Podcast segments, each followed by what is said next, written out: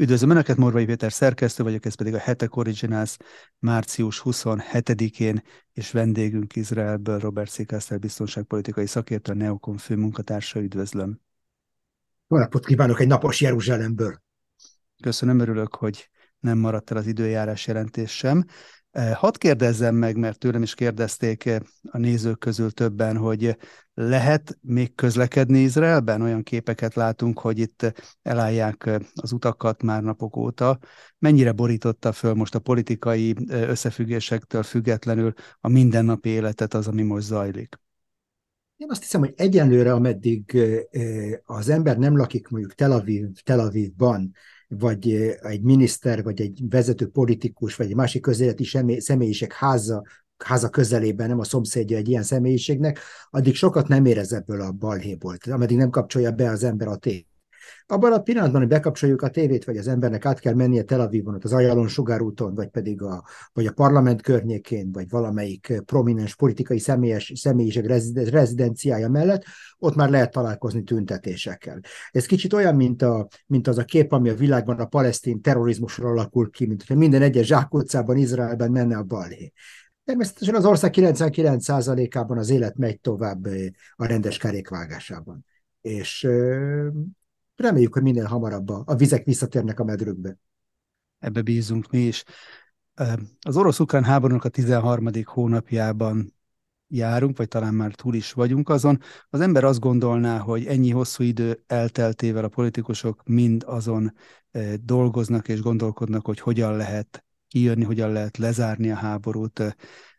Ehhez képest elég kevés ilyen hangot hallunk nemzetközi fórumokon, vagy olyan döntéshozatali helyeken, mint például az Európai Parlament, de azért vannak üdítő kivételek, és bemelegítésképpen szeretnék lejátszani egy rövid klipet Mike Wallace ír független Európa parlamenti képviselőnek a felszólalásából, amit az Ukrajnának szánt lőszer szállítmányokról szóló vitában mondott el, ez következik most. We're talking about a stronger EU in the world. If we want a stronger EU in the world, we'll have an EU that prioritizes peace rather than war. There is always an alternative to war. When Russia invaded Ukraine, it was 100% illegal. There was an alternative, and they didn't take it. But NATO's expansion eastwards didn't help matters either. It helped to destabilize the area. US and NATO involvement in Ukraine since 2014 haven't helped matters. The failure of the EU to engage in diplomacy and dialogue since the war started hasn't helped matters. Our support for wars in Libya, Afghanistan, Iraq hasn't helped matters. What kind of a strong Europe do you want in the world? The world is not interested in war, but we're promoting it. We're militarizing Europe. We're increasing the profits of the arms industry. Why are we going down this path? Whatever happened to the Europe that wanted peace? We're losing the plot, we are. We're pumping arms now into Ukraine on the basis that, oh, Ukraine are going to win. There's nobody going to win the war in Ukraine. This is absolute madness. And the Ukrainians are, more, are going to die more and more every day as long as we keep pumping arms into a live war. Meglehetősen határozott mondatokat hallottunk, és nem egy hétköznapi politikusnak a szájából. Miért ilyen kivétel, hogy ilyen hangokat, tulajdonképpen józan, egyértelmű, egyszerű mondatokat csak ilyen ritka esetben hallhatunk. Hogyan látja ön ezt? Én azt hiszem, hogy az Európai Unió, legalábbis az intézményei vagy a döntéshozói nem a humanitárius szuperhatalom, hanem a képmutató szuperhatalom mert egyrészt azokat az értékeket propagálják, amikről ez az úr beszélt, amikről, amikről Valasz képviselő úr beszélt, viszont a cselekedeteik teljesen mások. Tehát van itt egy óriási, egy óriási képmutatás. Mondhatunk bármit az Egyesült Államokról, vagy Kínáról, Oroszországról, ők legalább nem képmutatók. Tehát amit, amit, amit csinálnak, azt deklarálják is. Hogyha azt mondják, az amerikaiak kimondták egyértelműen, hogy gyengíteni akarják az oroszokat. Miért akarják őket gyengíteni? Azért, mert van egy nagyhatalmi játék. Kína is ezt a nagyhatalmi játékot folytatja, és, és, és Oroszország is. Viszont szerintem az egyetlen játékos ebben a, ezen, a, ezen a saktáblán, amelyik vizet prédikál és bort iszik, az az Európai Unió. Az Európai Unió, vagy az Európai Uniónak a fontosabb államai. Mert lehet eh, elvek mentén politizálni, vagy lehet elveket hirdetni, és lehet reálpolitikát folytatni. De, de mikor az ember teljesen durva reálpolitikát folytat, vagy valaki másnak a reálpolitikáját folytatja, és ugyanakkor ezt megpróbálja egy humanitárius celofánnal bevonni, akkor a, a képmutatás előbb-utóbb ordító lesz. Ugye a képviselő fölhívja egy olyan ellentmondásra is a figyelmet, hogy egyszerre szeretne Európa, meg az európai vezetők egy erősebb uniót, erősebb kontinenst, ugyanakkor egyre mélyebben belebonyolódik egy olyan háborúba, amiről azt mondja, hogy a világot, a világnak a nagy részét ez nem érdekli. Hogyan lehet Európa számára, Európa, hogyan adhat ez a háború perspektívát Európának ahhoz a célnak az eléréséhez, hogyha mondjuk erősebbé szeretne válni, vagy súlyosabb szereplővé a világpolitikában? Én azt hiszem, hogy nem tudom, hogy ezzel megválaszolom el a kérdést, de nekem az a benyomásom, hogy az európai, az, e- úgy értem, az európai uniós politikusok számára minden olyan válság, vagy minden olyan probléma, ami, amire a válasz az, hogy egy erősebb, vagy federálisabb Európára van szükség, az egy jó válság, és azt a válságot megpróbálják fokozni, kihúzni, minél tovább, minél tovább eh, eh, állandóvá tenni, hogy eh, annál jobban tudják ezt a saját ideológiájukat a föderális Európával kapcsolatba tolni. Azok a válságok, amikre a válasz nem, nem a legplauzibilisabb válasz az, hogy egy még föderálisabb Európára van szükség, azokat a válságokat pedig arrébb rúgjuk, és avval nem foglalkozunk. Tehát én azt hiszem, hogy azok a, a tegnapi pacifisták, akik ma az Európai Uniót vezetik, azok nem véletlenül e, e, próbálják állandóvá tenni ezt az ukrán háborút, mert egy olyan eszközt látnak benne, ami, ami legitimizálja az Európai Uniónak a föderalizálását. A klasszikus példa erre a vétó, vétójog elvétele Magyarországtól, e, ugyanezt látjuk látjuk a NATO-ban is, látunk hasonló folyamatokat. Tehát eh, én azt hiszem, hogy, hogy ez a háború, ez egy, egy eszköz, egy bel, bel, belső Európa, egy eszköz az Európa belső politikájának az átalakítására. Mi az, amit Európa föl tud ajánlani most ebben a háborúban? És úgy is megföltenném a kérdést, hogyha már említette a föderális Európát, hogy könnyebb lenne Európa számára most ebben a háborúba beavatkozni, hogyha már megvalósult volna egy ilyen politikai nemzetek feletti konstrukció, és nem kellene az egyes nemzetállamokkal vitatkozni, meg közöttük rendet teremteni. Erősebb lenne Európa egy ilyen egységes formában most ebben a konkrét helyzetben? Én biztos vagyok benne, hogy egységes lenne Európa, de már régóta háborúban lenne Oroszországgal. Tehát vannak itt fékek és ellensúlyok abban, hogy vannak országok, akik kicsit másképp gondolkodnak, és a, a legnagyobb veszély egy ilyen föderális konstrukciónak az lenne, hogy Nyugat-Európa, akik a döntést hozzák tulajdonképpen, Kelet-Európa számlájára viselni ezt a háborút Oroszország ellen. Mert hogyha ennek, ha ennek a föderális Európának fennmaradna ez a, ez a térítő, ez a, az agresszívan terjeszkedő ideológiája, hogy minél jobban ki kell terjeszteni ezt a, ezt a birodalmat nyugat felé, akkor ez, ez zohatatlanul konfliktusba keverni Oroszországgal, és akkor még ez a, ezek a fékek és ellensúlyok se lennének ott, amit most a kelet-európai államok egy, egy része képez. De ha már kelet-európai államokat említ, akkor azt látjuk, hogy tulajdonképpen most ebben a konfliktusban vannak olyan kelet-európai államok, amelyek, ha úgy tetszik, pápábbak a pápánál, és militánsabbak az egyébként is militáns nyugati vezetőknél. A napokban egy lengyel miniszter árulta el azt, hogy hát van lengyel halottja, lengyel önkéntes, aki életét vesztette, Ukrajnában vannak súlyos sérültek is. Mennyire jelent ez egy besodródás, belesodródást, akár ezektől a keleti e, államoktól is, említhetnénk Szlovákiát, és amelyik átadta a e, szinte teljes e, vadászgép állományát most Ukrajnának.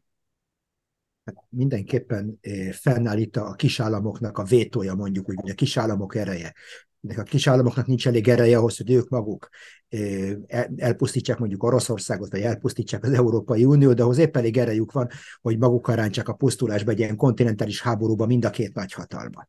És ez a fajta belső politikai megosztottság bizonyos szinten fékeket, erősen befékezte ezeket a, ezeket a szélsőségesebb kezdeményezését, kezdeményezéseit az Európai Uniónak, és hogyha föl fogják számolni a vétónak az elvét, és lesz egy központi birodalmi, birodalmi döntés, és ez, ehhez mindenkinek igazodnia kell, akkor Európa igen hamar háborúba fog keveredni Oroszországgal. Egyébként mennyire lehet így kívülről megállapítani azt, hogy mennyire nemzetközi most a háború, ugye most a lengyel bejelentés kapcsán erre ráirányult a figyelem, hogy hát ott azért harcolnak, és nyilván nem tegnap kezdtek harcolni minden háború, vagy a legtöbb háború nemzetközi a, a igen sok szempontból. Valaki egyszer azt mondta, hogy a második világháború óta minden konfliktus gyakorlatilag a, a, nemzet, a nemzetközi közösségnek a konfliktusa. Hát ez, így, ez az elvek szintén. A gyakorlat szintjén pedig látunk nagyon sok önkéntest, önként zsoldosokat a világ különböző államaiból, és ez az örvény, amelyik ott itt Kelet-Európában elkezd minél gyorsabban forogni, beszív magában mindenféle olyan ö, ö, külső játékosokat, akik ezelőtt egy vagy két évvel nem is álmodták volna azt, hogy Kelet-Európában fognak harcolni. Kialakulhat egy olyan fajta közhangulat, mint mondjuk az első világháború előtt, amikor ünnepelve díszsor sorfalak között vonultak be a Kelet-Európában a katonák a frontra? Igen, itt attól függ, hogy melyik háborúnak a szelleme fog győzedelmeskedni. Az első, az első világháborút tényleg így fogadta az európai közvélemény. Egyfajta katarzisként, egyfajta megváltásként fogadták a háborút, valami csodálatos nagy dologként. Mikor a második világháború kitört, már senkinek nem voltak illúziói. És én biztos vagyok benne, hogy ha most valamelyik európai ország úgy döntene, hogy háborúba indul Oroszország ellen, akkor lennének ezek a, az ügyeletes buzgómocsingok, akik ezelőtt, tudom én, fél évvel valami, valamilyen más divatos cél miatt zörögtek, meg ezelőtt egy évvel meg épp az ügyeletes divatos cél miatt zörögtek, akkor most ezek miatt zörögnének az utcákon, és lelkesen indulnának az orosz be az ukrán háborúba. Ez egészen addig tartana, ameddig az első, az első szállítmány koporsó meg nem érkezne keletről Nyugat-Európába. Szerintem akkor nagyon hamar eltűnne ez a, ez a lelkesedés. Mert én azt hiszem, hogy Európának a legnagyobb tragédiája, hogy kiveszett, elfelejtette, hogy mi az a háború, és a háborútól való félelem, ami a második világháború kitörése pillanatában megvolt, ez elveszett teljesen. Ez elveszett teljesen, és egy igen nagy veszélyforrás.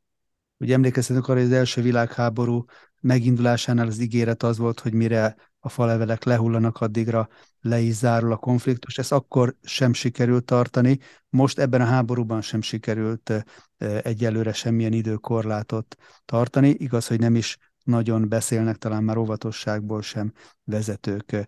Ez most hogy látja ön, majd lenne konkrét kérdésem is, de így időtávban e, e, idén lezárulhat a háború, vagy eljuthat egy, legalább egy befagyott állapotba?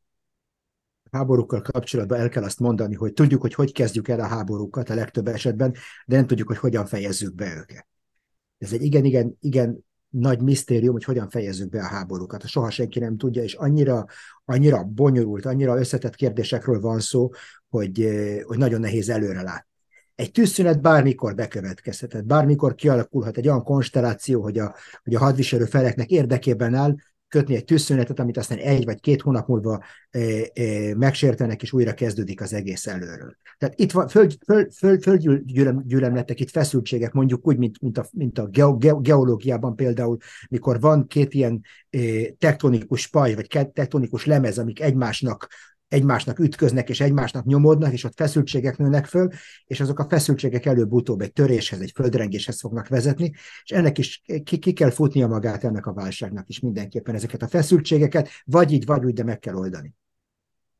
Az elmúlt napoknak az egyik eh, legfelkavaróbb eh, híre volt, vagy legnagyobb eh, újdonságot jelentő híre volt az orosz bejelentés, hogy Belarusnak taktikai atomfegyvereket adnak át. Igaz, hogy hozzátették orosz oldalról, hogy ezek nem jelentik azt, hogy a kezelésüket is, vagy a felettük való rendelkezés is átadnák.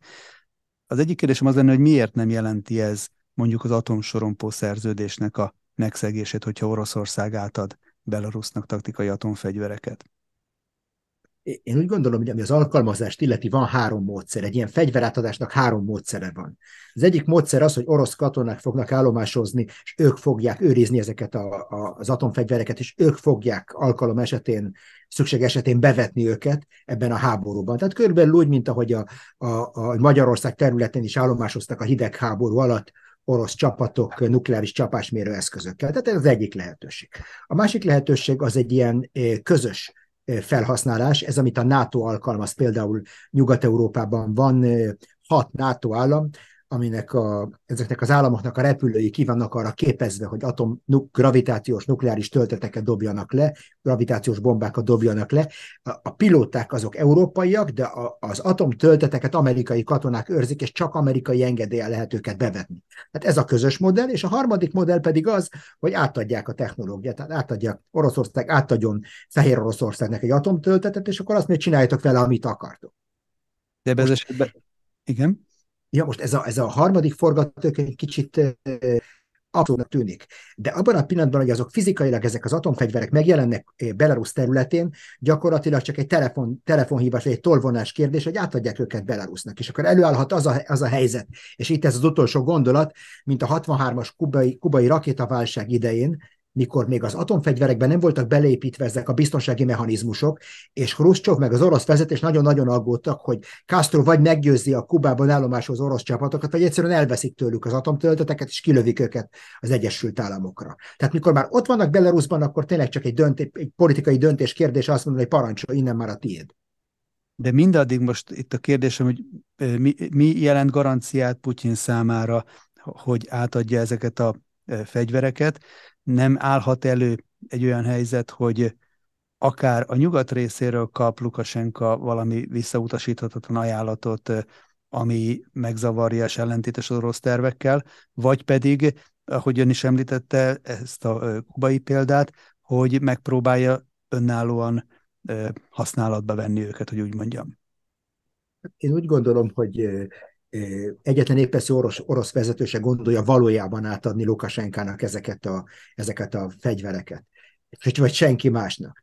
Viszont a kérdés az, hogy Oroszország mit tesz abban az esetben, hogyha Belarus területéről valaki elindít nukleáris, egy nukleáris rakétát mondjuk Ukrajna, vagy, vagy Lengyelország, vagy valamilyen más irányba, és az oroszok azt mondják, hogy ezek nem mi voltunk. Ezek nem mi voltunk, ezeket a rakétákat átadtuk formálisan Belarusnak ezelőtt egy évvel, vagy másfél évvel, és esetleg bejelentik előre, hogy átadják ezeket a rakétákat, és akkor bevetik, bevetik őket, és akkor gyakorlatilag fönnáll ennek a, ennek a hihető vagy kevésbé hihető tagadhatóságnak az elve.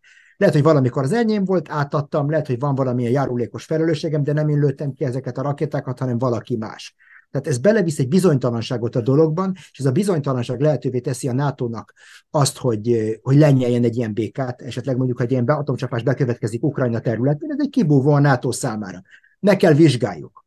Már nem lehet reflexíven válaszolni. Meg kell vizsgáljuk, hogy ki adta ki az utasítást, ki lőtte ki azokat a rakétákat, már nincs egy reflexív válasz erre. És eh, ahogy, ahogy a kezdeti, kezdeti feszültségek lefutnak, és minél több idő van a döntéshozatalra, annál nagyobb lesz a kísértés arra, hogy egyszerűen zseb, zsebre vágják ezt a támadást, és ne csináljanak semmi tovább. Ezeket egyre szaporodnak ezek a példák, amikor azt kapjuk válaszul, hogy hát az elkövető, a felelős az valakik voltak. Ebben a háborúban is emlékszünk rá, több ilyen esetre. De ha visszamegyünk egy pár évet az időben, akkor például 2014-ben történt az, hogy egy malajziai légitárságnak a képet, az MH17-est Kelet-Ukrajna fölött lelőtték, ott is zajlott egy nemzetközi vizsgálat hosszú időn keresztül, aminek szintén nem lett egyértelmű eredménye, nem tudták megmondani, azt csak feltételezni, hogy hát valami fajta Oroszországhoz közel álló szakadár rok lőtték ki ezzel a Buk rakétavédelmi elhárító rakétát a polgári repülőgépre. Hogyan látja ön ezek a szaporodó ilyen valakik, bizonytalan, le nem zárt ügyek, szőnyeg alá söpört ügyeknek milyen következményei lehetnek egyébként?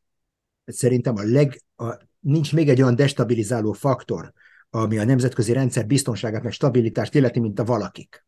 Ez épp olyan, mint mindig ezt szoktam mondani, ez olyan, mint a Franciaországban belpolitikailag a fiatalok.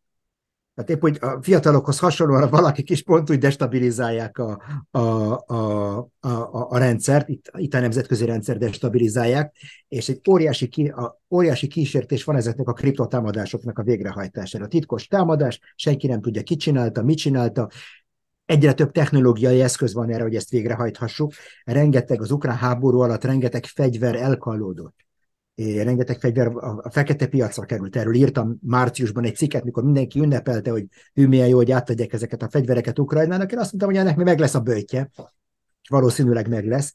És én azt hiszem, hogy egy sokkal bizonytalanabb világban fogunk világot fogunk látni a következő évtizedekben, pont emiatt. Pont azért, mert, mert magánszemélyek, vagy cégek, vagy nem állami szereplők is olyan eszközöket ö, ö, alkalmazhatnak, vethetnek be, amik erősebbek potenciálisabban, mint egy nemzetállamnak az eszközei. A Starlink például egy klasszikus ilyen példa, még egy nem halálos fegyvere, fegyverrendszer, ugyanakkor egy nagyon komoly fegyverrendszer ebben a háborúban.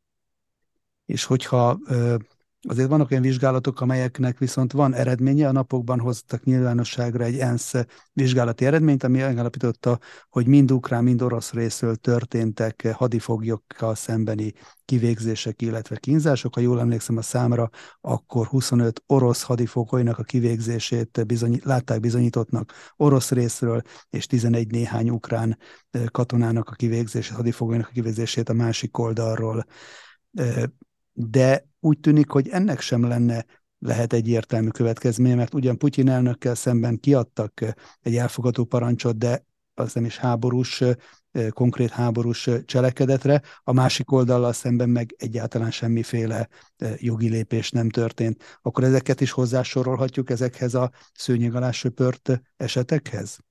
Így, ami hadifoglyokat illeti, nagyon sajnálom, hogy el kell itt oszlassak egy, egy, egy, egy tévhitet, de ha valaki azt hiszi, hogy egy háborúban, háború nem olyan, mint egy fogocska, hogy bármilyen pillanatban azt mondja az ember, hogy nem játszok. Igaz, mint mi gyerekek, nem így működik. Tehát eh, ahhoz is eh, eh, ahhoz is kell egy bizonyos szerencse, vagy bizonyos az, e, a, a, a, egy konstelláció kell legyen ahhoz, hogy valakinek elfogadják a megadását és ne öljék meg ott helyben. Tehát ez, ez, ezek a helyzetek megtörténnek, nem minden helyzetben tud egy eh, támadó fél hadifoglyokat ejteni. Hát van, amikor egyszerűen megölik őket, és kész. A másik lehetőség az, hogy elengedik őket, és eh, ha olyan környezetben történik, ez mondjuk a sivatagban, vagy a sarkvidéken, az gyakorlatilag ugyanaz, mint hogyha megölték volna őket, hogy a víz nélkül, vagy ilyesmi nélkül szélnek eresztik őket, és eh, vannak helyzetek, mikor már elfogott hadifoglyokat, úgy megváltozik a harchelyzet, és egyszerűen már nem bírják őket hadifoglyokként tartani, és egyszerűen megölik őket, erre is voltak esetek a történelem folyamán, és ezt nyugati államok épp úgy megcselekedték, mint nem nyugati államok, és, és tisztában kell lenni, hogy a háború az nem, nem, nem lovagi torna, és nem egy sportpálya, ahol van, van, van egy bíró a, a pálya közepén, és kett, ketten, ketten szaladgálnak zászlókkal ott a, a, a, a pálya szélén, de a háború nem így működik. Vannak, voltak helyzetek, mikor hadifoglyok föllázadtak, voltak helyzetek, mikor a, a fogjulejtők gondolták, hogy a hadifoglyok föllázadtak, és azért ölték meg őket. Ezek nagyon-nagyon bonyolult helyzetek. És én azt hiszem, hogy ezeket majd a háború után ki kell vizsgálni, és akkor, ak- akkor lehet valami érdemben valamit mondani ezekről a dolgokról. Igen, és talán ide sorolhatók azok az esetek is, amiket ugye cinikus módon járulékos veszteségnek szoktak nem megetni a háborúban, amikor civil áldozatok vannak valami fajta katonai csapásnak, nem is feltétlenül az orosz-ukrán háborúban, hanem látjuk ezt akár, akár Szíriában vagy Irakban is. És hogyha a civil áldozatokkal Igen? kapcsolatban szeretnék valamit mondani. Ezzel kapcsolatban is a, a nemzetközi jog vagy a háború törvényei teljesen elfogadják azt, hogy egy háborúban lehetnek civil áldozatok. Itt a, a követelmény az elsősorban az, hogy a, a támadás az proporcionális legyen, tehát olyan mértékben, tehát olyan a, a várt haszonhoz mérhető legyen a támadásnak a nagysága, vagy az eszköznek az ereje, amit alkalmazunk, vagy, vagy az eszközök mennyisége, amiket alkalmazunk, ez az egyik dolog. A másik dolog az, hogy ne, ne, ne vegyük célba a, a szándékosan a civil, a civil civil lakosságot mondjuk úgy, vagy azokat, akik nem hadviselő felek.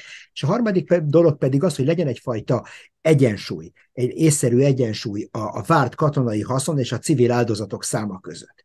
De a klasszikus példa el, hogy mikor, mikor megölünk 14 civilt azért, hogy, hogy elpusztítsunk egy terroristát, akit már évek óta hajkurászunk, hát én nem vagyok benne biztos, hogy ez egy, hogy ez egy olyan, olyan mérleg, amit, ami, ami morálisan vállalható. És a katonák, a hadseregek általában ezekkel a dilemmákkal küzdenek meg. Akkor olyan képeket látunk, hogy például egy ilyen nagy lakótelepi sorháznak a közepét mondjuk eltalálja egy rakéta, akkor ez még beleillik a háborúnak a menetébe, vagy itt is fölmerül ez a kérdés, hogy ez egy túlzott reakció volt. Hát vegyünk két konkrét esetet mondjuk Izraelnek a gyakorlatából. 2009-ben, ha jól emlékszek, Izrael, egy izraeli helikopterek egy Hellfire rakétával megölték a Hamasnak az akkori vezetőjét, Salah Shadet, és ebben a csapásban meghalt 14 civil.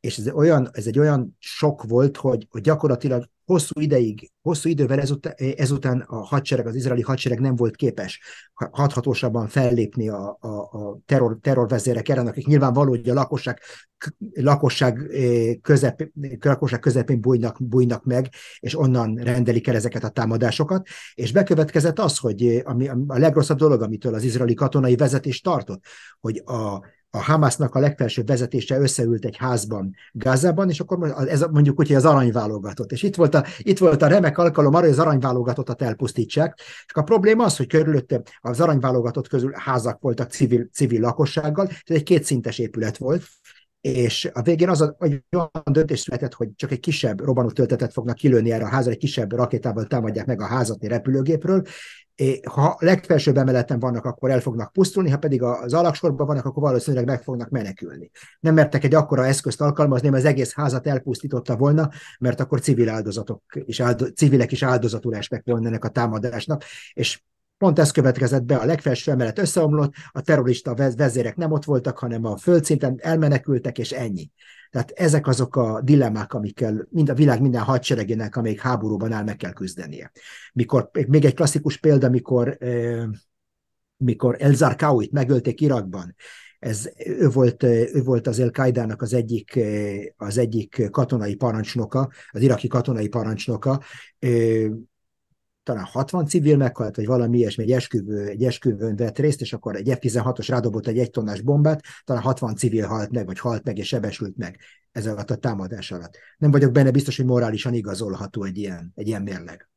Hát nyilván, amikor lehet olyan sikeres akciókat végrehajtani, emlékszem, hogy a 90-es években volt egy palesztin bombagyárossal szemben úgy hajtottak végre sikeres akciót, hogy egy mobiltelefont nyomtak a kezébe, amit aztán aktiváltak. Tehát amikor ilyen lehetőség van, akkor, akkor nyilván ezek célzott akciók. Igen, Jehiájásnak hívták, a mérnök, mindenki úgy hívta, a mérnök, Jehiájás. Igen, igen, igen, rá gondoltam. Ha visszatérünk az ukrán frontra, akkor ugye a klasszikus kérdésünk hónapok óta mondhatni már, hogy Bakmutnál éppen hogy áll a helyzet. Olvastam olyan elemzést, hogy hát tulajdonképpen ez ostrom, amit ugye neveznek ilyen vérszivattyúnak és állóháborúnak is, ez most már valahogy eljutott a tetőpontra, és most mind a két fél igyekszik onnan kivonni eh, az erőit. Reális ez?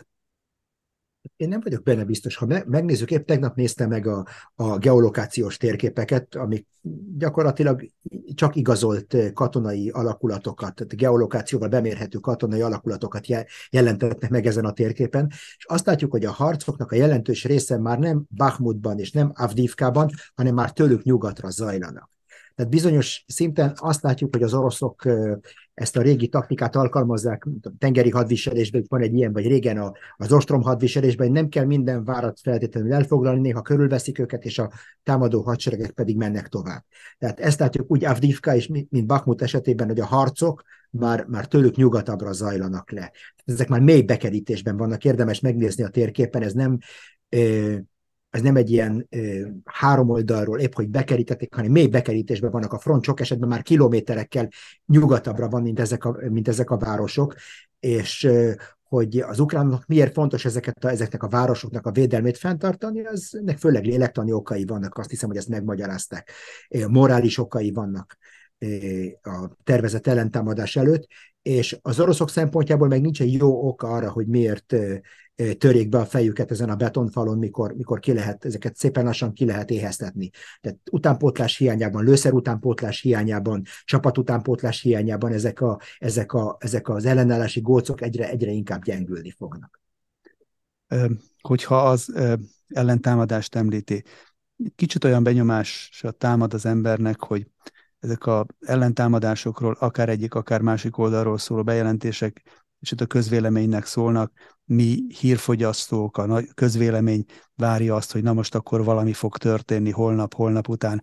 Ugye ilyesmi volt a február 24-e környékére belengetett orosz meglepetés akció, offenzíva, amiből ilyen módon nem láttuk ezt megvalósulni. Most ugye sokat hallunk az ukrán ellentámadásnak az előkészleteiről. Elképzelhető, hogy ez is csak inkább egy ilyen a, a közvélemény számára szóló biztatás, vagy, vagy jelzés, hogy most azért van egy nagy stratégiai tervünk, amit végrehajtunk, és közben a háború ezen a eddigi úton mederben folyik tovább?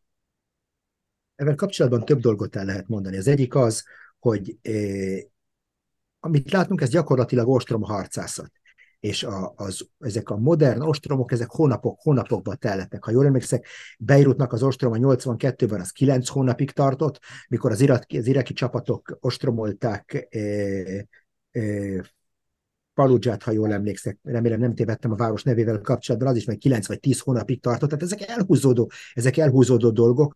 A második világháború, a Stalingrádi csata, az a város elnyelt magába több több, több, több divízió, több, zász, több hadosztálynyi orosz és, és német csapatot nyelt el magába. Ezeket a városokat úgy kell elképzelni, modern városokat, hogy vannak utcák vízszintesen, de vannak függőleges utcák is. Tehát ezek a toronyházak, ezek gyakorlatilag függőleges utcák, ez egy ilyen háromdimenziós sak, és mint a szivacs úgy szívják magukba a hadseregeket. Tehát iszonyatos mennyiségű emberanyag tud eltűnni egy modern városban, és ezért látjuk azt, hogy, eh, hogy ilyen lassan mennek ezek a dolgok. És az ostromokon belül kialakulnak ostromok az ostromokon belül, mondjuk van egy, eh, tudom én most Bakhmutban szó volt erről a, a színesfém megmunkáló üzemről, akkor ez egy külön, ez egy külön ostrom volt az ostrom belül, az ostromon belül. Ott volt az Azovstál eh, üzem, lent délen, az is egy külön ostrom volt az ostromon belül. Tehát ezek egyszerűen a, a, a, van egy aszinkronita, város, modern városoknak a mérete, a városok mérete egy, egyfolytában növekedett, a modern hadseregek mérete egyfolytában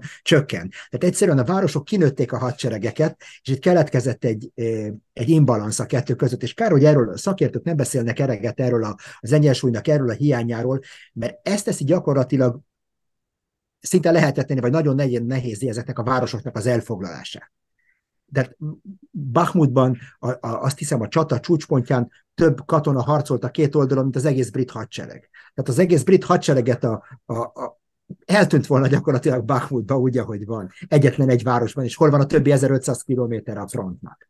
Tehát ez az oka annak, hogy ezek a dolgok lassan mennek. És ez az oka annak, hogy ezek az ellentámadások, ezek a nagy festői ellentámadások nem valósultak meg. Hol láttunk nagy ellentámadásokat? Ott, ahol az oroszok vagy kivonultak, jó, önszántukból, tehát láttuk a nagy kievi kivonulást, láttuk Hersonban az oroszoknak a kivonulását, és ezt tette lehetővé az ukránoknak az előrehaladását, és láttuk Harkiv környékeni nagyon-nagyon gyengén védett orosz vonalat sikerült az ukránoknak áttörni. De még ebben a háborúban én nem láttam egy esetet se Bakhmuton kívül, ahol é, ilyen ostrom, ostromharcászat árán ostromharcászaton keresztül egy erősen védett várost sikerült volna elfoglalni é, gyorsan. Gyorsan. Tehát láttuk a déli, a déli ostromokat, azok is hónapok, hónapokban telletek, még elfoglalták azokat a városokat, senki nem foglalt el gyorsan városokat. Tehát talán a háború elején az oroszok, az árulás is segítette őket, meg a déli orosz lakos, orosz, zömében orosz lakosság kooperációja segítette őket ebben a gyors előrehaladásban egészen Hersonig, de, de nem látunk sikeres ostromokat, gyors ostromokat ez alatt a háború. Nem is fogunk valószínűleg. Megnézzük, Volodymyr Zelenszky közé tett egy öt pontból álló kívánságlistát nem olyan rég. Ebben szerepelnek félelmetes erejű új fegyverek, vadászgéprajok, EU csatlakozási tárgyalásoknak a sürgetése, és ezt a Kievben megjelenő Pravdában tette közé, hogy mit is szeretne a nyugattól kapni. Ha megnézzük ezt a listát, most elsőként ezeket az új fegyvereket, amiket ő szeretne, akkor ezek közt vannak azért olyanok, amelyeknek a bevetése, vagy meg, megszerzése alkalmasá tenni az ukrán hadsereget, hogy orosz területen is végrehajtson támadásokat, például a HIMARS sorozatvetőknek, hogyha a mostani 220 mm-es helyett egy nagyobb kaliberű töltetét kapnák meg, akkor azt legalábbis úgy olvastam, hogy 500 km-es hatótávos akár Moszkváig el tudna lőni. Racionális a nyugati szövetség részéről, hogy ilyeneket adjanak át Ukrajnának? Én azt hiszem, hogy, hogy a nyugat megpróbálja egy bizonyos határok között tartani ezt a háborút. Mert mi történne tulajdonképpen, hogyha ha kilőnének ilyen Atakem rakétákat, kilőnének Moszkvára három-négy ilyen rakétát, meghalna 10-20 civil, tehát ennyi lenne a, a katonai használnak a támadásnak, vagy eltalálnak mondjuk az orosz hadügyminisztériumot. Valószínűleg Oroszország egyből elrendelne még egy mozgósítást, és akkor lenne még 400 ezer, vagy még 500 ezer orosz katona a fronton. Ne felejtsük el, hogy amit most látunk, az egy nagyjából egy paritás, paritásos állapot tehát ott vannak az ukránok megerősített pozíciókba, velük szemben egy hasonló létszámmal rendelkező orosz hadsereg próbál előre haladni. Tehát én nem vagyok benne biztos, hogy, orosz, hogy Ukrajnának az ügyet a legjobban szolgálna, ha lenne még 300 ezer, vagy még 400 ezer orosz katona a fronton. Ami most van, az nagyjából a paritásra volt elég. És én azt hiszem, hogy ezek a, ezek a, ez a kívánságlista az ukránok részéről, hogy F-16-osokat meg stb. akarnak, ez inkább egy politikai eszköz, amivel azt akarják mondani, hogy ha ezt megígérik nekünk, vagy ha ezt megkaptuk, akkor már mindent megkaphatunk. Vagy pedig, vagy pedig egy ilyen kompenzációt kérhetnek, hogyha ezt nem tudjátok nekünk átadni, akkor adjatok talán több tüzérségi lőszer. Ukrajnának három dologra van szüksége. Tüzérségi lőszerre, légvédelmi rakétákra és jobb kiképzésre. Az, hogy kapnak most 12 vagy, vagy, vagy, vagy, vagy 16 F-16-ost, vagy, vagy Gripent, vagy bármit, ez, ez, ez most édes mindegy. Ez nem, és nem szorozza háborúnak az egyensúlyán. Ugye a fegyvereken kívül vannak diplomáciai eh, kérések is ezen a listán, például az uniós csatlakozási eh, tárgyalásoknak legalábbis a megkezdése. Van ennek eh, rövid távon, középtávon bármi jelentősége a most zajló konfliktusban? Gondolom hozzá lehet vágni az oroszokhoz a Schengeni egyezményt, vagy valami ilyesmi. Ez, ez, ezek politikai, ezek politi, elképes politikai cselekedetek, inkább az ukrán nép felé üzenik azt, hogy van egy, van egy remény. Tehát vala, vala, vala, sok rossz után jön majd valami jó is ha, ha ezt a háborút megnyerjük.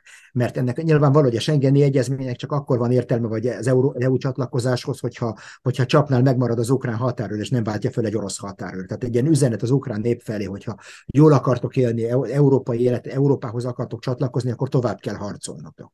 Ez egy ilyen reménysugár. Én inkább ezt látom ebben a dologban. Tehát én mondjuk szeretek humorizálni, vagy cinikusan beszélni ezekről a dolgokról, de van benne egy reménysugár az ukrán, az ukrán nép számára, hogy van miért harcolni mert különben miért harcolnának? Azért, hogy olcsó munkáról legyenek egy automosokban Németországban. Tehát én azt hiszem, hogy ez politikailag ezek fontos lépések, és lehet, hogy meg is fogják eh, az Európai Unió fog tenni lépéseket, hogy ezt a, ezt a remény, ennek a reménynek a kapuját megnyissák bizonyos szinten az ukránok számára, de ameddig a háború fönnáll, addig ennek így nincs realitása. Ha megnézzük az elmúlt eh, időszakot, akkor azért azt lehet mondani, hogy, eh, hogy ebben a szakaszban Kína vált egyfajta főszereplővé több szempontból is, és nem csak a moszkvai csúcs találkozóra vonatkozik ez, hanem a különböző kínai kezdeményezésekre is. Ön hogyan látja az orosz-kínai viszonyban Kínának a szerepét? Van kétfajta, ha jól látom, megközelítés. Az egyik az, hogy Kína féken tartja Oroszországot, Putyin elnököt az irracionálástól visszafogja és, és megtartja egy ilyen pórázon. A másik olvasat pedig inkább az, hogy hát azért fegyverekkel, támogatással odáll mögé és ösztönzi a háborúnak a folytatására, vagy akár fokozására is. Hát én úgy gondolom, hogy túl, túl túlságosan kétségbe esetten kapaszkodtunk ebbe a Kína szalmaszálba. Mindig, mikor valaki azt mondta, hogy többek között én is, hogy hát azért mégis jobban oda kéne figyelni erre az orosz nukleáris fenyegetésre, mert ez nem blöff, ez nem vicc, vigyázni kell ebben, akkor mindig azt mondták, nem kell aggódni, majd Kína megfogja Oroszországnak a kezét, és nem, nem kell aggódni akkor azt láttuk, hogy ezelőtt öt nappal vagy hat nappal ott volt a kínai elnök Oroszországban, közösen kiadtak egy egyezményt, hogy egyetlen ország se telepítsen atomfegyvereket egy másik állam területére. Eltelt hat nap, és az oroszok mit csinálnak? Atomfegyvereket telepítenek egy másik állam területére. Tehát a, szerintem, hogyha ha ennyire nem voltak képesek várni az oroszok, vagy, vagy mondjuk inkább ez, ez egy ilyen demonstratíven csináltak ezt a dolgot, mint hogyha ezzel akartak volna választ adni erre, ezekre a nyugati reményekre. Hát majd Kína valamilyen szempontból lenyugtatja az oroszokat, hogy ne csináljanak szélsőséges dolgokat. És valószínűleg én inkább én nem hiszem, hogy meglepték volna a kínai elnököt ebben a lépéssel, szerintem ez teljesen egyeztetve volt Kínával, mert van egy ilyen betyárbecsület még a nagyhatalmak között is, hogy nem lepjük meg egymást. Tehát külön, különösen baráti hatalmak nem, nem, nem, lepnek, nem lepik meg egymást politikailag. És én azt hiszem, hogy ez teljesen egyeztetve volt Kínától, Kínával faltól falig ez a, ez a lépés, és nem okozott számukra semmilyen meglepetést. Semmilyen meglepetést akkor ugyanilyen egyeztetés előzhette meg a kínai béketervnek is a közzétételét? Mert látszólag azért abban olyan pontok vannak, amelyek Oroszország számára is elfogadhatatlanok, legalábbis a jelenlegi helyzetben. Mi lehet ennek a béketervnek a haszna Kína számára ebben a mostani helyzetben? Én ha jól emlékszek, a kínai béketetnek a 12 pontjára, akkor van bennük egy igen, igen markáns kritika nyugattal szembe, és a szankciókkal szembe is például. Tudjuk, hogy Kína sokkal kitettebb a szankciók, nyugati szankciókkal szembe, mint Oroszország. Oroszország, amit látjuk, sokkal kevés szint, nagyon-nagyon minimálisan sebezhető nyugati szankciók által, Kína ennél sokkal-sokkal sebezhetőbb, és ezért foglalta bele a szankciók tiltását is. És Kína, ez az egyik dolog. A másik dolog, hogy Kína nem a szabályokon alapuló világrendről beszél, tehát nem erről a, a, a nyugati, nem a nyugati fogalomrendszert használja, hanem a, a nemzetközi jogról beszél, ami épp úgy kötelezi a nyugatot is, mint a, mint a nem nyugatot. Tehát eh, a, a kínai terv, nem nevezném béketervnek, inkább csak a kínai 12 elv nevezzük úgy, egy olyan világot vizionál, amelyik a kínai, kínai és az orosz érdekek szerint fog megszerveződni, és én biztos vagyok benne, hogy ezt is egyeztették az oroszokkal, és mivel két kínai tervről van szó, és nem egy orosz tervről, teljesen egyértelmű, hogy a kínai érdekeket képviseli elsősorban, és nem tükrözi teljes mértékben az orosz elveket. És jogos az az állítás, hogy ez egyfajta csapda, csapdát jelent, már ez a kínai 12 elv, nevezzük így, a nyugat számára? De mindenképpen egy csapdát jelent, mikor Kína, Kína letesz az asztalra egy béketervet, és azt mondja, hogy én békét akarok, és a, a nyugat meg azt mondja rá, az Egyesült Államok erre azt mondja rá, hogy hát én nem, ez, ez elfogadhatatlan számomra, azt mondja, hogy ezt nem, de nem azt mondja, hogy hogy igen. Tehát nem hallottunk egy, nem láttunk letenni az asztalra a kínai rendezési tervet, egy amerikai rendezési tervet. És akkor a, a felületes szemlélő a világ mondjuk a, a nem nyugat bármelyik országában, de azt mondta, és nem csak a nem nyugat bármelyik országában, hanem Írországban is, vagy az Európai Parlamentben is, azt mondta, hogy a bocsánat, Kína, amelyik egy, dikta, egy kommunista diktatúra, békét akarnak. A nyugat, amelyik a szabad világ, meg demokrácia, nem akarnak békét. Valahogy ennek nagyon rossz az optikája ennek a dolog diplomáciai szempontból, hogy John Kirby nemzetbiztonsági főtanácsadó volt, szóvivő volt, aki kategórikusan megmondta, hogy az Egyesült Államok nem érdekelt most egy tűzszünetbe, fegyverszünetben, és hát nem szoktak ennyire nyíltan ezt így kijelenteni, hanem azért általában becsomagolják. Biztos, hogy Harry Kissinger ezt másképp fogalmazta volna meg, ha még ő kezébe van a kormányrúd. Jelenti azt, hogy Amerika részéről mm, még most a látszatot se akarják annak föntartani, hogy valami fajta, akár egy látszat kvázi béketervel előálljanak? Szerintem ez a hübrisznek a csúcsa, és az Egyesült Államok úgy látszik, hogy mindig vannak olyan körök, amik nem internalizálták azt, hogy ez már nem az egyporúsú világ. És az Egyesült Államoknak már nincs meg az a luxus, hogy nem kell törődnie mások érzelmeivel. És egy sokkal-sokkal okosabb diploma, diplomáci, diplomáciai szempontból okosabb válasz lett volna az, hogy azt mondják, hogy köszönöm, meg, megkaptuk, megvizsgáljuk, elgondolkozunk rajta, lehet, hogy nem egy rossz alap, tehát valamilyen pozitív. Nem, azt mondták volna, hogy nem, de, nem, nem azt mondták volna, hogy nem egyáltalán. Tehát, vagy, vagy, vagy igen, de, vagy valami ilyesmi. Tehát az igen, de ez lett volna a legokosabb válasz. Hogy igen, hallottuk, elfben nagyon hasznosak tartjuk, de van egy sor fenntartásunk, és akkor gyakorlatilag elmondhattak volna mindent, ami, ami nem tetszik nekik ebben a tervben. Ennek nagyon-nagyon rossz a PR-ja ennek a, ennek a kategórikus, a bék, vagy a rendezés kategórikus tagadásának, nagyon-nagyon rossz a PR-ja, és szerintem ez egy nagy, nagy, nagy kárt okozott az amerikai diplomácián. És az amerikai kategórikus elutasítás mellett nem is meglepő, hogy Európának eh, sincsen semmifajta eh, békeajánlata, illetve hát egyetlen európai eh, feltevésről hallottunk, hogy ez a Vatikánhoz kapcsolódik, arra nagyon a részleteit nem lehet ismerni, de azt lehet tudni, hogy ez inkább elsősorban humanitárius szempontból érthetően közelíti meg a kérdést, és a pápának azért van egy olyan megközelítés, hogy egy háborúban mindenki, ha nem is egyforma mértékben, de mindenfél felelős, és ezért mindenfélnek törekednie kell a lezárására. Jelent ez most a szimbolikus hatásán kívül valami fajta tényleges alapot egy, egy tárgyalás elindításához? Én nem tudom, hogy hány divíziója van manapság a pápának, de olyan híres sztálini mondás, de ami nagyon érdekes, hogy, be, hogy Ukrajna nem merte kategorikusan elutasítani ezt a kínai békejavaslatot, mert az ukránok pontosan tudják, Mit látnak az ukránok? Az ukránok azt látják, hogy ők beletettek apait, anyait ebbe a háborúba. A nyugat először is kisöpörte a raktárait, másodszor odaadta nekik az összes eh, ex-szovjet fegyvert, harmadszor elkezdett kiképzést adni, és korlátozott mennyiségű nyugati fegyvert is, és ezzel az egész hatalmas csomaggal együtt csak annyira voltak képesek, hogy némileg lelassították az oroszokat. Tehát sikerült gyakorlatilag megállítani az orosz hadsereget, vagy igen, igen lassú, ilyen méterekben mért előrehaladásra lassítani az oroszokat. De, de semmi garancia nincs benne, hogy a nyugat vissza tudja adni Ukrajnának az elfoglalt területeit. Egyrészt a nyugatnak nincs meg a, nincsenek meg a, a képességei, tehát nincsenek meg az eszközei erre, nincs elég fegyver, másrészt nincs semmilyen befolyásuk Oroszországra.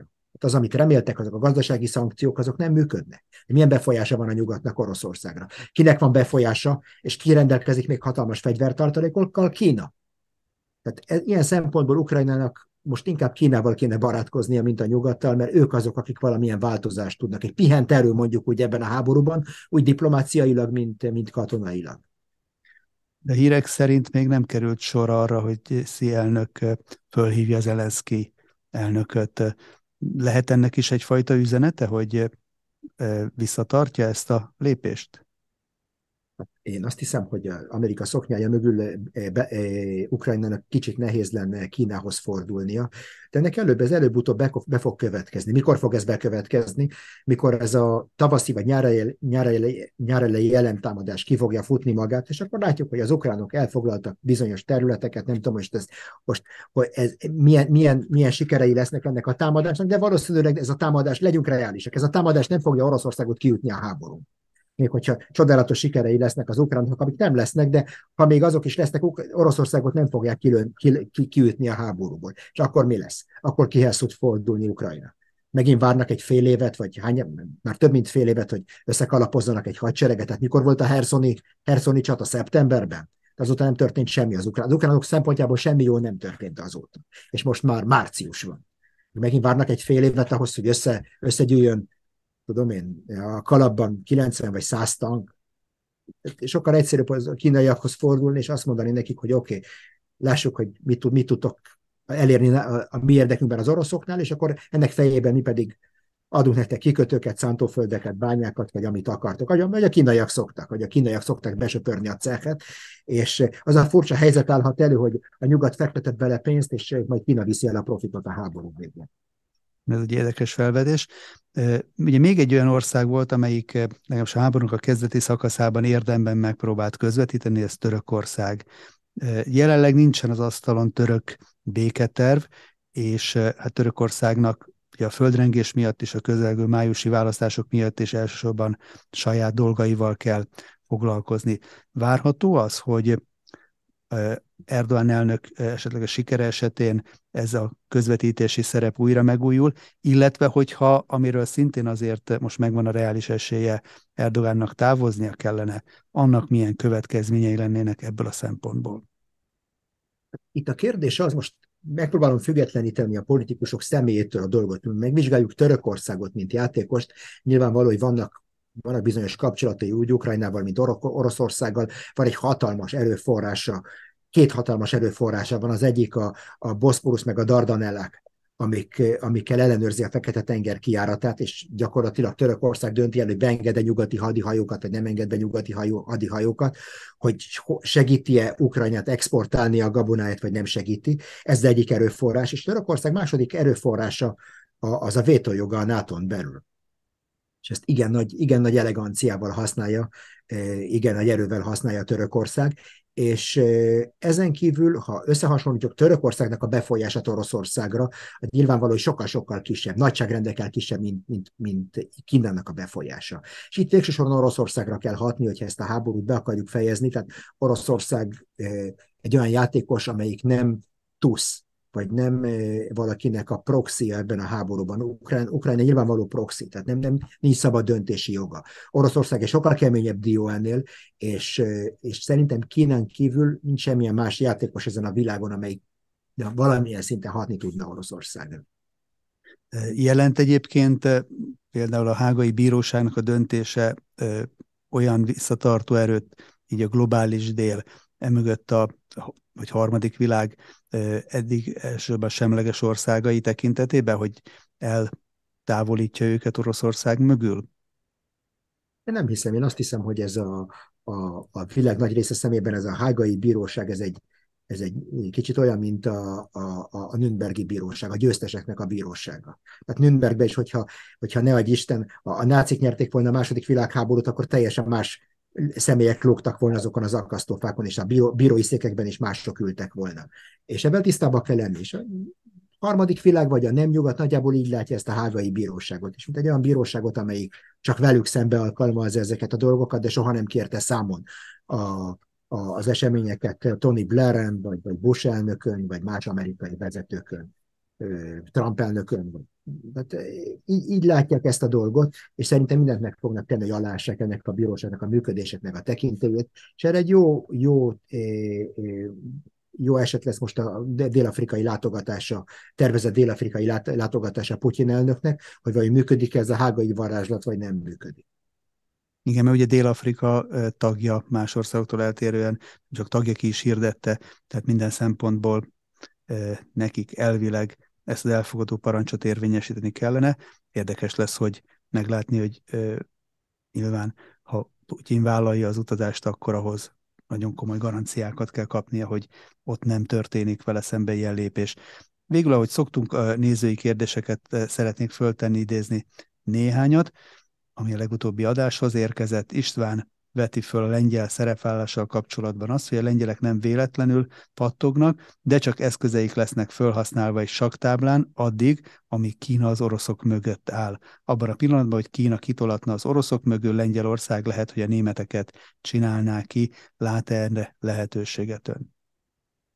Én azt hiszem, ez ez teljesen egyetértek a kérdezővel abban, hogy minden katonai erő 360 fokban működik, ezt, ezt elmondtam jó néhányszor, és ugyanaz a nagyságrendeket ugró lengyel fegyverkezés, amelyik Oroszországot aggasztja, épp úgy aggasztja Németországot is. Látjuk a német, lengyel retorik, a retorikát Németországgal szembe, szerintem ez épp úgy aggasztja Németországot is, és még ebben a dologban nem lett kimondva az utolsó szó. Tehát én azt hiszem, hogy a németek latba fogják venni a tekintélyüket, hogy, hogy vagy lassítsák, vagy megnehezítsék, vagy, vagy meghiúsítsák ezt a, ezt a lengyel, lengyel fegyverkezést. Ez egyik dolog. És a másik dolog pedig az, hogy Lengyelországnak a fegyverkezése már képíti Lengyelországot, mint egy pót Ukrajnát, arra az esetre, hogyha Ukrajna el, elbukik, hogy legyen egy, egy újabb pajzs Európa számára, amelyik föl tudja fogni ezt az orosz sereget, amelyik, hogyha egy olyan, egy olyan mondjuk, hogy, hogy az, az a, a, a, régi orosz hadsereg, az ezelőtt a 2022-es orosz hadsereg nem jutott tovább Kievnél. Nem jutott tovább Kievnél. Hogyha az új orosz hadsereg nagyságrendekkel nagyobb lesz, akkor valószínűleg sokkal nagyobb fog fenyegetést fog jelenteni Kievre, és attól is, amit Kievről nyugatra van. Tehát már kell készíteni egy, egy, egy pót-Ukrajnát mondjuk úgy, hidegebb napokra. Gábornak a kérdése szintén még a hágai döntéshez, bejelentéshez kapcsolódik, hogy azt írja, hogy én Putyin helyébe bedobnám azt, hogy rendben letartóztathattok, de csak akkor, hogyha egy cellába kerülök a Bush-Clinton-Obama trióval. Miért nem történik, szól a kérdés, kezdeményezés amerikaiak felelősségre vonására? Azt látjuk, hogy Amerika egyáltalán nem örül ennek a dolognak, ennek a, ezeknek a hágai kezdeményezéseknek, az amerikai hadsereg különösen nem örül ezeknek a dolgoknak, és az amerikai hadsereg mindent megtesz, hogy ne kooperáljon ezekkel a különböző vizsgálóbizottságokkal, amik ki akarják vizsgálni a háborús bűnöket, ebben az ukrán háborúban, úgy az ukránok, mint az oroszok háborús bűneit. És miért? Mi ez a hágai bíróság tulajdonképpen? Ezt én úgy hívom, hogy a, a, az eunuchok próbálják újraírni a Kámaszutrát, olyan államok, meg olyan figurák, akik az életben nem harcolnak, vagy olyan másodosztályú politikusok, levitézlet politikusok, akiknek az, akiket már soha nem fenyeget az a veszély, hogy valaha egy nemzetállam miniszterelnöki, miniszterelnökei legyenek, és ki kell adják a parancsot a katonai erő alkalmazására, hát akkor ezek azok az eunokok, akik megpróbálják a, a kámaszutrát, a háborúnak a, a szabályait újra, újra, újra megfogalmazni, és ez azok, akik, akik még mindig a valós történelemben élnek és viselnek háborúkat, azok nem szeretik ezt a dolgot, és teljesen igazuk van. Zsuzsának a kérdése a legutóbbi beszélgetésünknek ahhoz a részéhez kapcsolódik, hogy mit történhet a civil lakossággal, hogyha létrejön egy tűzszünet, fegyverszünet, hogyan mire számíthatnak ők, és azt kérdezi Zsuzsa, hogy ha Donbasszal kapcsolatban föltesszük a kérdést, mi van, hogyha Ukrajna visszafoglalja, arra számítanak, hogy ott majd békével és virágesővel fogják fogadni őket? Igen, ez, ez egy nagyon jó kérdés, és én azt hiszem, hogy akik olyan erőszeretettel beszéltek egy ukrán-Afganisztánnak a, a forgatókönyvéről, akkor, akkor el kell gondolkodnunk egy ilyen Donbassi Afganisztánról, vagy egy krími Afganisztánról, hogy ez a lakosság, amelyik elküldte a fiait, hogy ezekben a szaka, két szakader köztársaság hadseregében harcoljanak Ukrajna ellen, ez nem fogja, nem fogja tárt karokkal várni a, a, az ukrán hadsereg visszatérését, épp úgy, hogy az ukrán civil lakosság nem várja tárt karokkal az oroszoknak a, a, a visszatérését. Úgyhogy, úgyhogy én azt hiszem, hogy ilyen szempontból is már csak ilyen kisebbségi vagy humanitárius szempontból is sokkal jobb egy észszerű kompromisszumot kötni, mint hagyni, hogy a fegyverek, a fegyverek határozzák meg azokat a realitásokat, amik alapján Ukrajna jövendőbeli térképét megrajzoljuk. Józsefnek a kérdése még visszautal arra a Fekete-tengeri incidensre, amivel ugye az orosz légierő egy amerikai drónt olvastam egy jó kifejezést, azt hiszem Sumkuti Bálint, hogy a tengerbe simogattak, nem tudjuk pontosan, hogy hogyan zajlott le, de a felvételről ugye azt írja József, hogyha a drónon nem úgy tűnik, mintha egy drónon lévő kamera filmezte volna az orosz támadást. Ha a drónon van a kamera, akkor nem mutat közeli és mikor távoli képet, amikor a drón teste mellett van. Nekem az elejétől furcsának tűnt az egész felvétel, olyan számítógépes rajzfilmnek nézett ki az elejétől, hogyan látja ön. Én azt hiszem, hogy a, a, a, a mód, a, a hogyannál sokkal fontosabb kérdés az, hogy miért. Miért pont ezt a drónt? Ez egy sokkal, szerintem egy sokkal-sokkal érdekesebb kérdés, mint az, hogy technikailag hogyan csinálták. Én felvetettem annak a lehetőségét is, hogy ez egész ricsaj csak azt, próbál, csak arra azt hivatott elkendőzni, hogy valamilyen kiber, puha kibereszközzel ejtették el ezt a drón. De föltevődik a kérdés, hogy miért pont ezt a drón.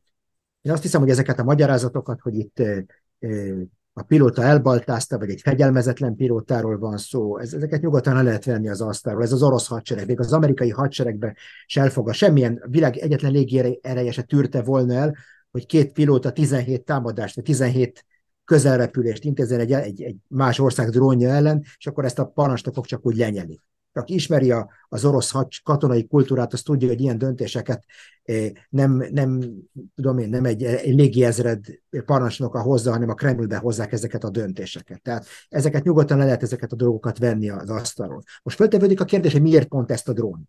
Voltak előtte is ilyen drónok, utána is voltak ilyen drónok. Vannak ennél fejlettebb drónok, a Global Hawk egy sokkal fejlettebb drón, sokkal fejlettebb eszközökkel. Miért nem azt a, azt a drónt próbáltak elejteni az oroszok? És én me, óvatosan megpróbálnám föl, föl, föl, föl, fölhozni az lehetőségét annak, hogy itt nem egy nem technológiát próbáltak az oroszok zsákmányolni, ahogy a, egy, egy bejegyzésemben sugaltam az elején, hanem történt valami a terepen, ott Dél-Oroszországban, ott a Krím környékén, amit nem volt szabad a NATO szemének látni. És ezért kellett ezt a drónt mindenképpen lelőni vagy mindenképpen elejteni ezt a drónt. Mindenképpen megakadályozni azt, hogy ez a drón közelebb kerüljön a krém, ez nehogy olyas valamit lásson, amit nem szabad látnia. Mert látnunk utána is volt egy drónrepülés, és avval szemben nem léptek fel az oroszok ekkora vehemenciával. Tehát ugyanezen a területen, ugye ugyanilyen drón nem találkozott egy ilyen orosz vehemenciával, mint ebben az esetben. Tehát nekem úgy tűnik, hogy ez a két orosz eh, Su-27 és azt a parancsot kapta, hogy egy bizonyos vonalat ez a drón nem fog túllépni, még akkor is a török macskán szánta, hogy régen mondták. Tehát bármi történik, ez a drón nem, fog, nem fogja látni azt, amit nem szabad látnia, és nekem ez a, ez a gyanúm, hogy ezért, ezért láttuk ezt a kirívóan agresszív fellépést ebből a drónnal szemben, és nem láttuk ezt máshol. De ez csak egy elmélet. Nagyon köszönöm a válaszokat. Kérem a nézőinktől, hogy nyugodtan küldjék el itt a videó alatti komment sávban is, hogyha vannak akár a mostani adásunkkal kapcsolatban kérdések, igyekszem a következő alkalommal föltenni ezeket. Robert Cikesztelenek nagyon köszönöm, hogy az elmúlt közel egy órában a rendelkezésünkre állt, és nézőinknek is köszönöm a figyelmet. Nagyon megtisztelő az elmúlt néhány órában érte el a feliratkozóinknak a száma a 30 ezret. Köszönjük a megtisztelő figyelmüket, és várjuk önöket naponta hírekkel, elemzésekkel, interjúkkal. Köszönöm önnek még egyszer, hogy itt volt. És viszont, viszont, viszont hallásra.